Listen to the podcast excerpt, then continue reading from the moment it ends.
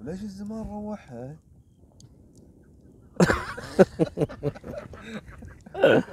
ترى قاعد أوكي. السلام عليكم. ما راح أقطع اللقطة هذه اللي تسولف فيها صديقي أبو هنوة. وإحنا قاعدين على البحر الحين. هذا اللي قدامكم تشوفونه على الجسر. هذا يسمونه جسر جابر الجديد. طبعا هذا بحر. تشوفونه لسان البحر. وإحنا قاعدين على اليال أو على الشاطئ.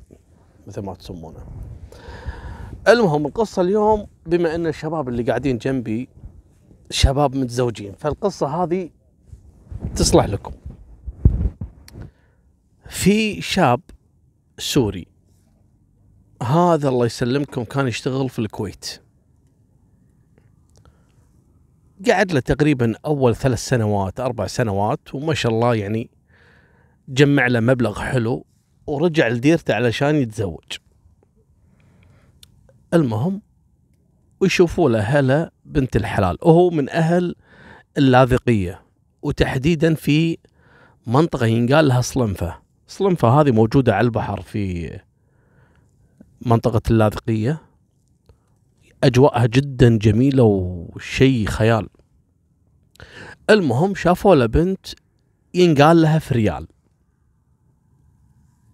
فريال في البداية يعني كانت رافضة الزواج و... وأهلها قالوا لها يعني ما راح تحصلين شاب مثل هال- هالولد هذا. اللي ينقال له أحمد. شاب متعلم وما شاء الله شغيل وساكن في الخليج الحين شغال هناك. وضعه ممتاز. اضغطوا عليها وكذا وافقت. لكن الرجل طلب منها طلب. اللي هو الزوج أحمد. بعد ما اكتبوا كتابهم وتزوجوا قال لها أنا بس ابيك تنتظرين علي سنة أرجع للكويت اعدل وضعي ونجي هني نسوي العرس. قالت أوكي ما في مشكلة. وفعلا راح الرجل رجع واشتغل وكذا ورجع مرة ثانية اللاذقية وسوى عرسه. لكن البنت يعني بدت شوي شوي تعود على علاقتها مع زوجها هذا أحمد. أحمد شاب جدا محترم ومثقف ومؤدب واخلاقه ما عنده سوابق. المهم قعد له تقريبا أول شهرين ثلاثة قال لها أنا خلاص راح أرجع للكويت. وبعد فترة أضبط الأوراق. علشان أجيب الزيارة. وبعدين تكوني التحاق بعائل عشان يعني نستقر في الكويت. عند شغل يعني. قالت أوكي.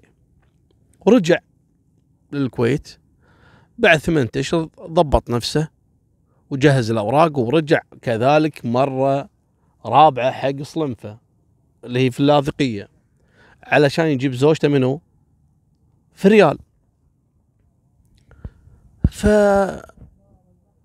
أول يوم وهو قاعد عندها هناك شافها متغيرة عليه. لكن قال ممكن عشان يعني لأني مسافر ومن هالكلام ولا يمكن زعلانة. أول يوم ثاني يوم ما حس بشيء الرجل يعني وضع طبيعي بالنسبة له. المهم في أحد الأيام في ريال هذه أثناء غيابه ووجوده في الكويت لها علاقة بشخص. وهذا الشخص جيرانهم. وكانت أول يعني مخططة معاه انه زواج وكذا لكن هذا شخص عطالي بطالي ما عنده يتزوج وإنسان سيء وحتى أهل فريال يكرهونه. فتزوجها أحمد بعد ضغوطات على البنت فريال فكانت تخطط مع منو؟ العشيق هذا. إن إذا جاء أحمد رجع اللاذقيه وهو عنده فلوس وعنده كذا إن نحاول نتخلص منه بأي طريقة.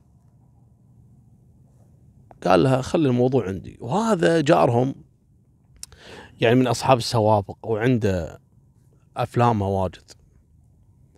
قال لها شوفي أنا عندي خطة لازم ننفذها. قال لها شوفي لي يوم الأيام وخليني أدخل البيت وخبيني. لما يجي زوجك ويدخل البيت خلي الوضع طبيعي وحطي له منوم في الأكل. إذا نام أنا أدخل عليه وأقتله. وندفنه في نفس البيت. ولا حد يدري. وإذا أحد سأل نقول له إنه يعني رجع. أحمد رجع مرة ثانية للكويت. قالت أوكي وفعلا تواعدوا أن ينفذون العملية في اليوم مثلا نقول يوم الاثنين في الساعة عشر. لأن أحمد ما يجي البيت يعني إلا الساعة 11 و12 فتكون هي مدخلة العشيق ومخبيته في البيت. لكن هاليوم من حسن حظ أحمد إنه جاء البيت مبكر. جاء الساعة 9 قبل لا يوصل عشيقه وقبل لا يدخل البيت. اختربت الخطة. فقالت له خلاص نشوف يوم ثاني. قال لها أوكي. اليوم اللي بعده ويجي العشيق في وقت يعني مبكر على قولتهم علشان يتخبى. يخافون إن أحمد يجي بأي لحظة. وفعلا ويتخبى داخل المطبخ. دخل الزوج واستقبلته زوجته في ريال يا هلا وما أدري شنو يا مرحبا وتعال وسويت لك الأكل والعشاء خلك خلك قاعد. بالصاله وسويت له العشاء وحطيت له المنوم. شنو الاتفاق اللي بين البنت اللي في ريال وبين عشيقها؟ يعني متى يدخل العشيق على زوجها؟ متى؟ طبعا هني الغرابة في الموضوع الغرابة في القصة اللي راح تصدمكم. قالت حق العشيق إذا أنا كحيت راح أكح. إذا سمعت الكحة يعني أنه خلاص نعس ونام. ادخل أنت واقتله قالها أوكي. كل المسكين أحمد العشاء وحس بالتعب وراح الغرفة. يبي ينام. المهم وهي قاعدة جنبه قبل لا ينام بالغرفة وكذي. يعني تنتظر متى ينام؟ علشان تكح. وسبحان الله وتجيها الكحة عفوية. وتكح. قبل لا ينام الرجل. يعني قبل لا يتمكن من المفعول. ويدخل منه العشيق. على الإشارة اللي متفقين عليها. ولا أحمد إلى الآن صاحي. يوم شاف الرجال انصدم طبعا هذا كان غدر فيه طبعا ماسك سكين وهذا يبي ينام مسكين. لكن تماسك وهذا طعن أحمد كذا طعنه قاتله. لكن أحمد بدأ يقاوم يحاول يمسك السكين جرح الرجال وكذا ومطارح وشاف الزوج شيء غريب أثناء المشاجرة مع هالرجل هذا. طبعا الزوج عرف منه هذا. هذا أحد الجيران يعرفه. ما توقع إنه له علاقة بزوجته.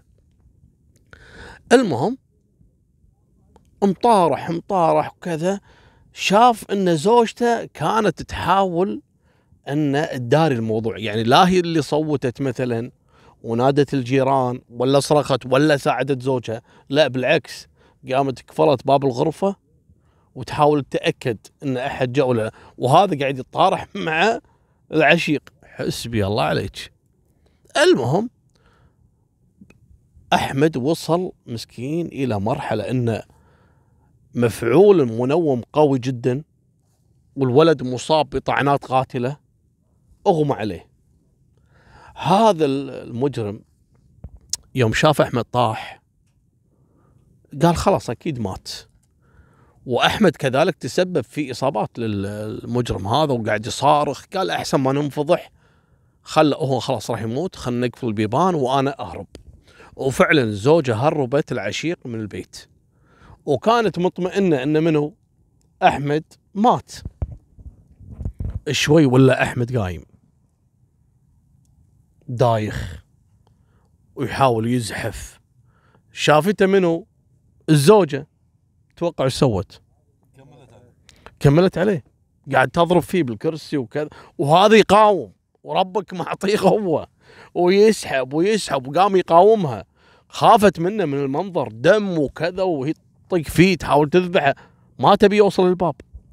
المهم الرجل طلع من باب شقته وقاعد يصارخ التموا على الجيران وطاروا فيه المستشفى. لما خذوه الإسعاف وخذوه ال- الأطباء بيدخلونه غرفة العمليات إيش قال لهم؟ قال لهم اللي قتلني واحد ينقال له فلان الفلاني وهذا جارنا. وزوجتي ترى لها علاقة في الموضوع وهي اللي ساعدته. أعطاهم التفاصيل كاملة. دخل بغيبوبة ودوه غرفة العمليات لكن ما لحقوا عليه وتوفى الرجال. لكن سبحان الله لولا إنها ما كحت بالغلط كان الحين الجريمة صارت متكاملة. يذبحونه ويدفنونه وخلاص يقولون سافر. ما حد يدري عن السالفة. بس لولا إنه لو ملكحها وخلاها إنه يقاوم كان ما انفضحت السالفة. مالكم بالطويلة يوم جو عاد المستشفى بلغوا رجال الامن بالموضوع. وإن هذا المصاب قبل لا يتوفى كان يقول إن اللي اقتله فلان وزوجته متآمرة. جو رجال الأمن حق الزوجة ولا منهارة؟ وتبكي. حبيبي يا أحمد أنا شو بدي أعمل من دونك يا أحمد؟ إي والله. وتمثل قال شو؟ جابوا له عاد ال- الوكيل عريف مال المركز. شو؟ أحمد؟ ويسحبها من أفاها. وتعترف بالسالفة بالكامل. وين فلان يدورون عليه ولا منحاش من اللاذقيه رايح الرقة. الحقوه هناك والقوا القبض عليه وحكموا عليهم هم الاثنين في أول درجة بالإعدام. ما أدري عاد نفذوا فيهم حكم الإعدام ولا لا. الله لا يبارك فيهم. هذه نهاية سالفتنا. وبعطيكم سالفة بعد قليل. فمان الله مع السلامة.